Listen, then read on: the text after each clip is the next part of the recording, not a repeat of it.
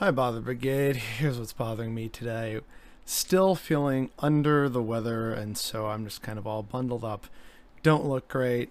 Um, and this also means I do not have the energy for a proper Sunday sum up today. So instead, we're going to talk about Texas again, real quick.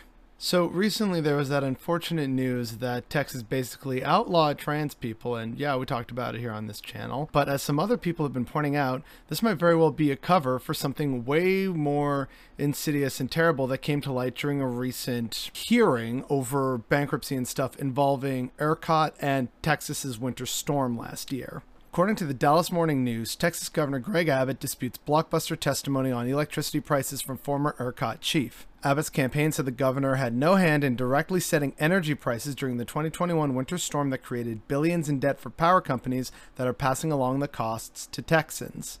Governor Greg Abbott's campaign is disputing accounts that he ordered Texas's power grid operator to settle electricity prices at a sky high cap during 2021's deadly winter storm. Abbott's critics and his presumptive Democratic opponent in November's election pounced on reports of testimony in federal court from former ERCOT CEO Bill Magness Wednesday.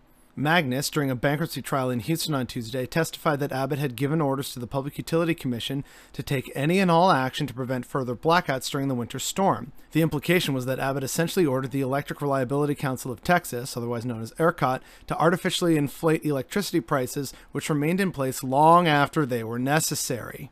And just so that people know how terrible the prices were, the Houston Chronicle also has an article talking about this. And here's a segment that shows just how ridiculous the prices were.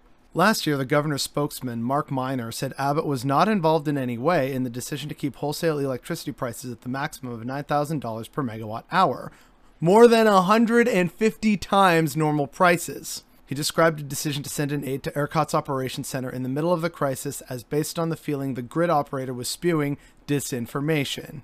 The decision to keep power prices at the maximum cap is now at the center of a bankruptcy trial waged by the Waco based electric co op Brazos Electric.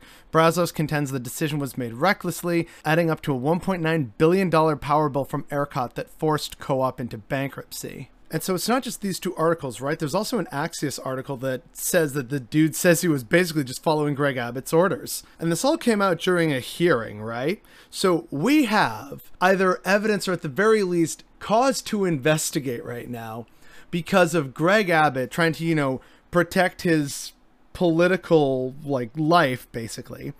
He set forth a chain of events that resulted in all of this. While Texans were freezing and dying due to outdated infrastructure, the power prices remained incredibly high, seemingly at the direction of Governor Greg Abbott.